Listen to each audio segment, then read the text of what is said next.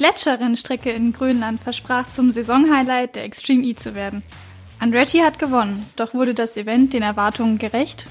Immer wieder gingen in Kangaluswak Fahrzeuge kaputt. Ob Aufhängungen, Software oder Karosserie, kaum ein Teil gab nicht an irgendeinem Punkt nach. Ist es Zeit für eine Überarbeitung des Odyssey 21 Autos? Das ist der E-Pod, der Insider-Podcast aus der Welt des elektrischen Motorsports. Heute zur Extreme E mit Tobi Blum und Svenny König. Hallo!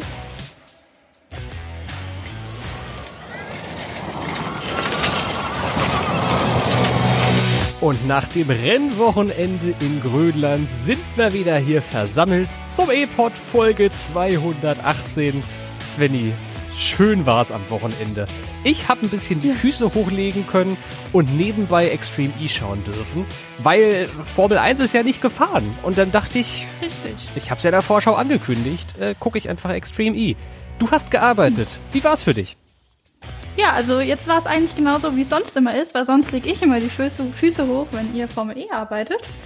Und ja, das so ist auch immer mal ganz schön, wenn man mal tatsächlich was machen kann. Und es war ja doch, also vor allem am Sonntag, finde ich, war es ein, ein sehr cooler Renntag eigentlich.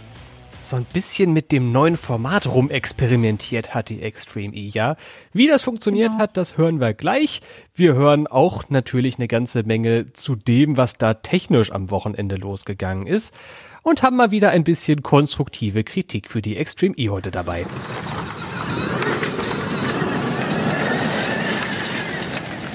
Nach Grönland hat die Extreme E ein neues Rennformat mit fünf Autos im Finale mitgebracht und nach teilweise hochspannenden Halbfinals waren X44, Rosberg X Racing, JBXE, Axiona Science und Andretti United mit im Finale dabei.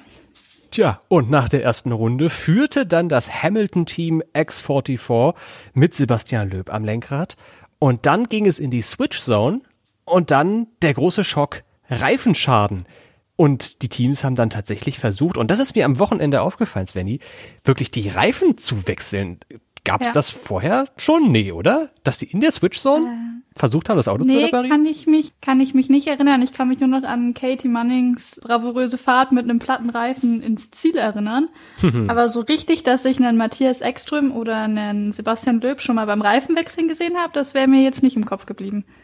Aber war auch mal so, so ein bisschen so schön zu sehen, dass die auch tatsächlich da selber äh, sich mit schmutzig machen und äh, am, Reif am Auto mit rumschrauben und finde ich eigentlich ganz nett. Das sollten sie eigentlich beibehalten.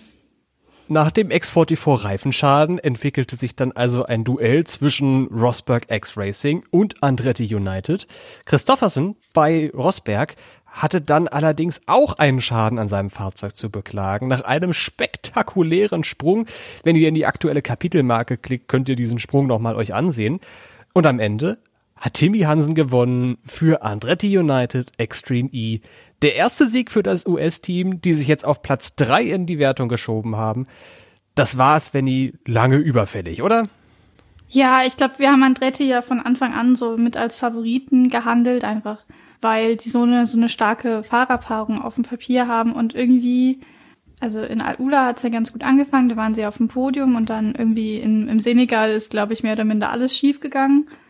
Und ja, jetzt äh, freut's mich doch, dass sie, dass sie endlich ihren ersten Sieg eingefahren haben. Lass uns noch mal kurz die Rolle rückwärts machen und noch mal über Rosberg reden.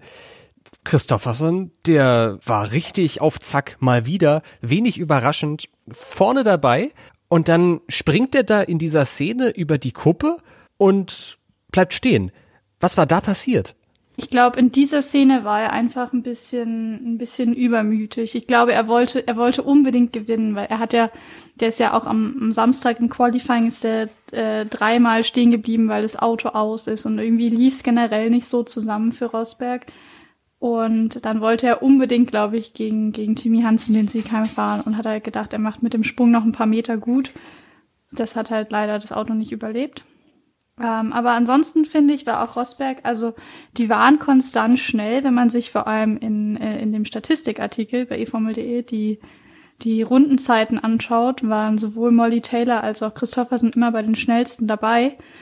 Aber so richtig, finde ich, zum Ausrufezeichen hat es am Wochenende nicht gereicht. X44 hat stattdessen für eine ganze Menge Ausrufezeichen gesorgt. Ständig schnell, ständig vorne dabei, Gutierrez und Löb mal wieder so ein bisschen das Maß der Dinge, vielleicht nicht aller Dinge, aber einiger Dinge in der Extreme E. Und am Ende wegen diesem Reifenschaden ohne Erfolg. Aber ich will eigentlich noch so ein bisschen über, über Jensen Buttons Team mit dir reden. Die haben mir nämlich im Rückblick ganz schön gut gefallen, JBXE. Mir auch, mega. Also ich finde es ich find's richtig stark, wie, wie Timmy Hansen so nach dem ersten Rennen so noch zur Serie ähm, dazugekommen ist und auch wie, wie Michaela Allen Kutulinski sich nach jedem Rennen einfach verbessert hat und im, in Kangalusuak einfach auf der letzten Runde mit zwei Rallycross-Meistern einfach mitgefahren ist. Die hatte keinen 10 Sekunden Abstand, die war zwei Sekunden dahinter und hat den Abstand über eine ganze Runde, die in der Extreme E relativ lang ist, äh, gehalten. Und das finde ich war eine sehr, sehr starke Leistung, die man honorieren sollte.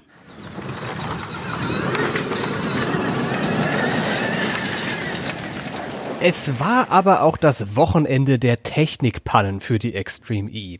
Das ging schon im Qualifying los, als Rosberg X Racing mehrfach ausgerollt ist, weil sich das Auto vermutlich, und jetzt aufgepasst, ausgeschaltet hat, als die FahrerInnen zu stark bremsten.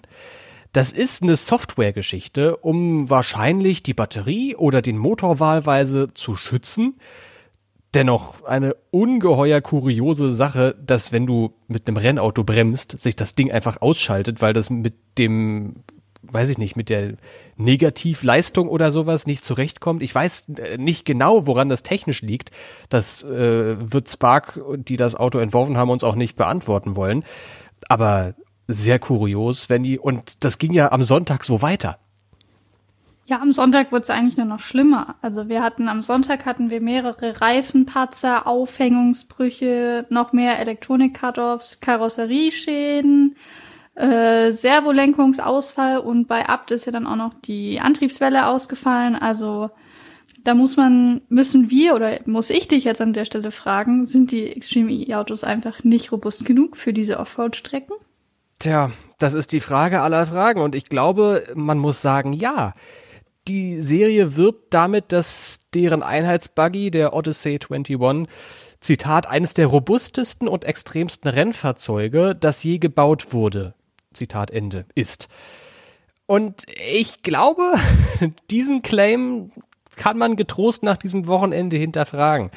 Natürlich, dieser Buggy hält viel mehr aus, als es ein Formel E-Auto tun würde auf diesen Strecken. Und natürlich wenn man über riesige Hügel springt und Überschläge mit dem Auto abfedern muss und da passiert eine ganze Menge und dass das Auto überhaupt fahrbar einigermaßen ist, zeugt schon von einer gewissen Robustheit dieser Autos. Aber die Zuverlässigkeit lässt doch zu wünschen übrig. Zumindest ließ sie das in Grönland. Unser Timo hat das mal gezählt. 13 Mal gab es technische Zwischenfälle an zwei Tagen bei mehreren Teams, bei mehreren Autos. Wir hatten eine schöne chronologische Zusammenstellung davon äh, auf unserer Webseite veröffentlicht, was denn so die technischen Probleme waren beim Arctic Express. Ich will da jetzt gar nicht groß in die Details gehen. Schaut euch das an, klickt in die aktuelle Kapitelmarke. Aber da ist äh, noch eine ganze Menge Luft nach oben und diese Vermutung, dass die Fahrzeuge nicht robust genug sind, die wird auch von mehreren Fahrern geäußert. They have some work to do on the cars. You know, they have to be a little bit stronger, a little bit more reliable. But still, we had some great racing out there, and there's so much more gone into this event than, than just the technical side.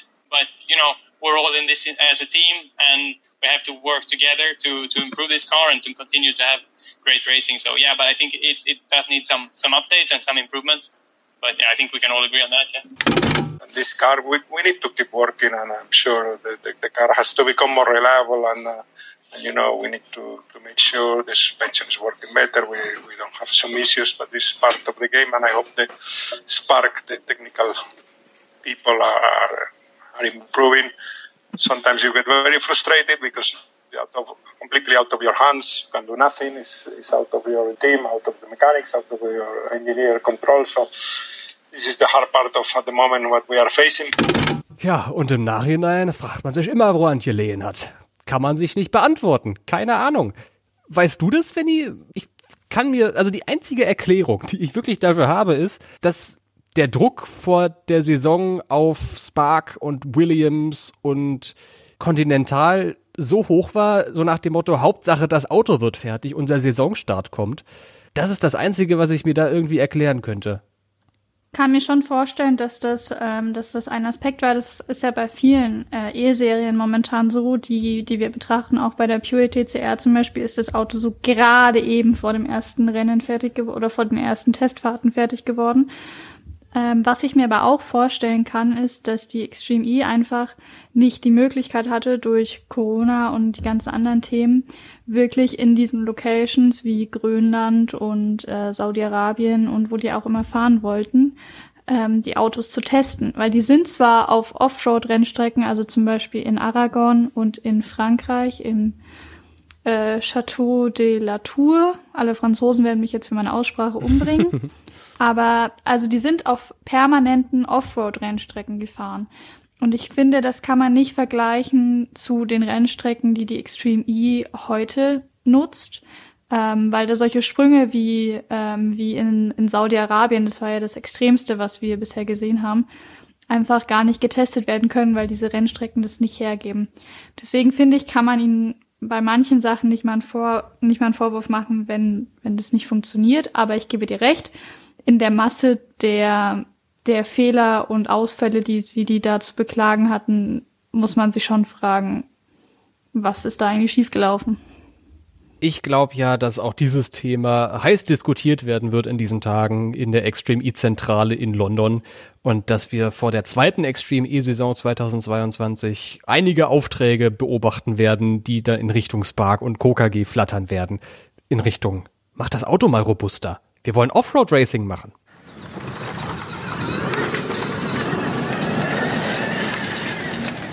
Während die, die Qualifyings, die als Zeitfahren zum Beispiel am Samstag ausgefahren werden, äh, jetzt nicht unbedingt die Unterhaltung bieten, die sich ein Motorsportfan äh, wünscht, der eine neue Rennserie anschaut, müssen wir dennoch festhalten, dass, finde ich, die, die, vor allem die Halbfinalläufe am Sonntag richtig, richtig, richtig starkes Racing geboten haben.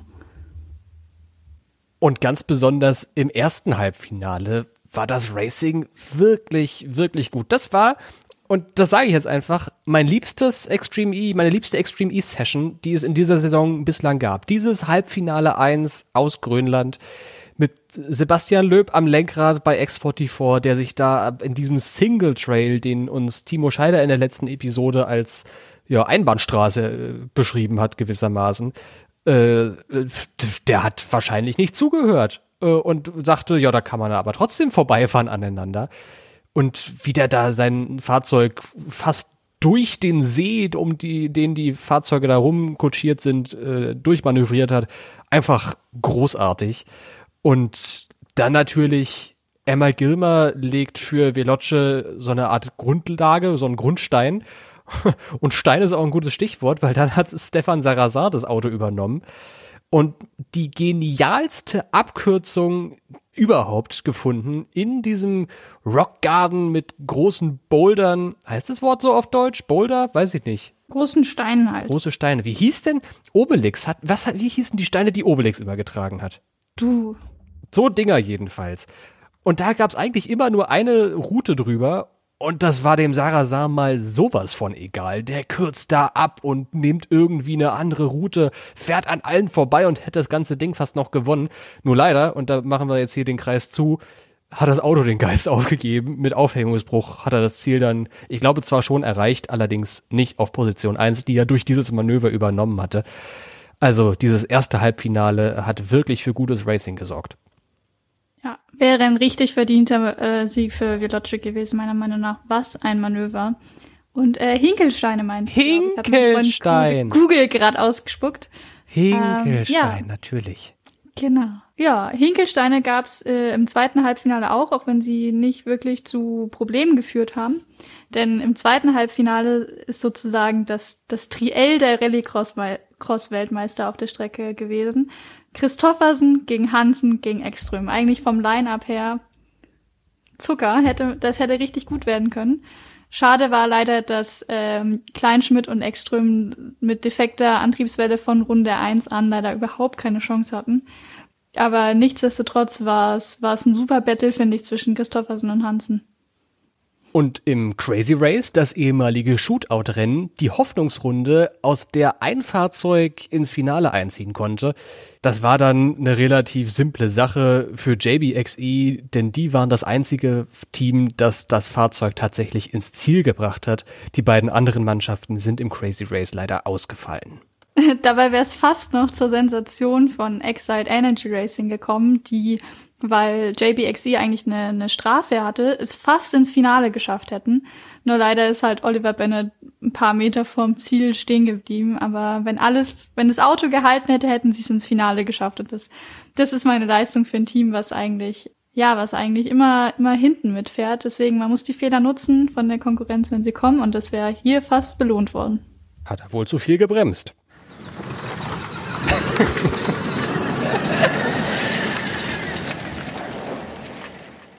Jetzt habe ich am Anfang der Episode ein bisschen Feedback für die Extreme E versprochen. Das hat ja so ein bisschen Tradition und wir wollen das jetzt auch nicht so ausschlachten, weil wir das schon so oft erzählt haben. Aber bei der Extreme E läuft immer noch nicht alles so glatt, wie es laufen könnte.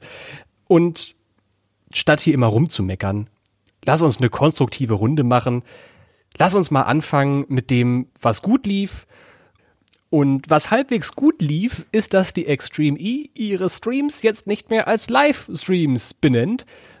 Die überträgt halt immer noch zeitverzögert und das ist eine Sache, die alle Fans wissen sollten, wenn sie die Extreme E schauen. Das, was ihr da seht, ist nicht live, sondern aufgezeichnet und mal mindestens zwei Stunden vorher passiert. Aber es steht immerhin nicht mehr live dran. Und das ist eine Sache, die wir heftigst kritisiert hatten in früheren Episoden, dass die Extreme E gewissermaßen ihre ZuschauerInnen belügt, wenn sie da Livestream draufschreibt.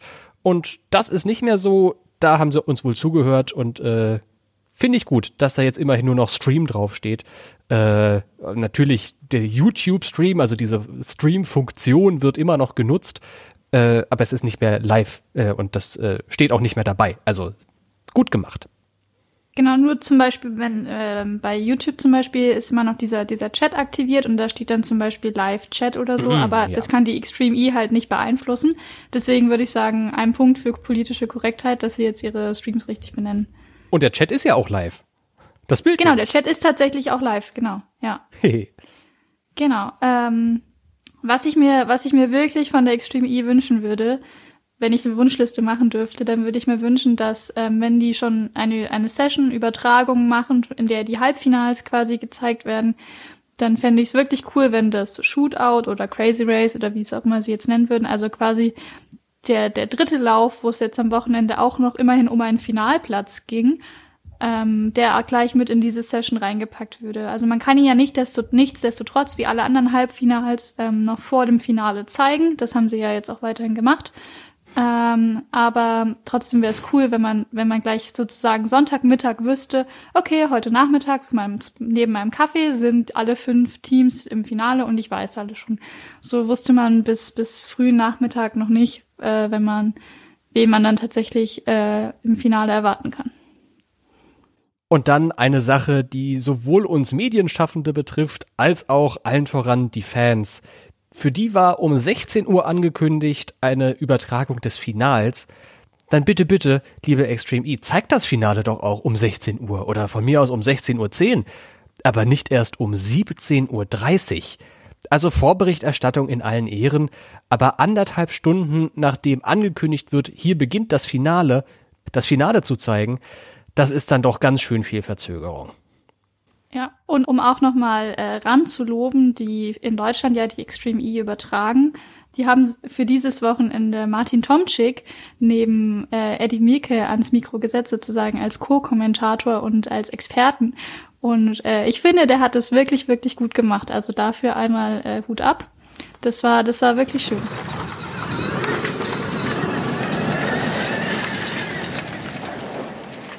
Feedback zu unserem E-Pod, da sind wir natürlich immer heiß drauf. Und das könnt ihr sehr, sehr gerne schicken. Zum Beispiel per E-Mail an contact.e-formel.de. Naja, oder über die gängigen Social Media Kanäle. Facebook, Twitter, Instagram. Und wer unseren Podcast unterstützen will, der oder die kann das sehr gerne tun. Zum Beispiel über unser freiwilliges Modell auf steadyhq.de-eformel.de. Und wir verabschieden uns jetzt in die kleine Extreme E Sommerpause, denn in über 50 Tagen geht es weiter.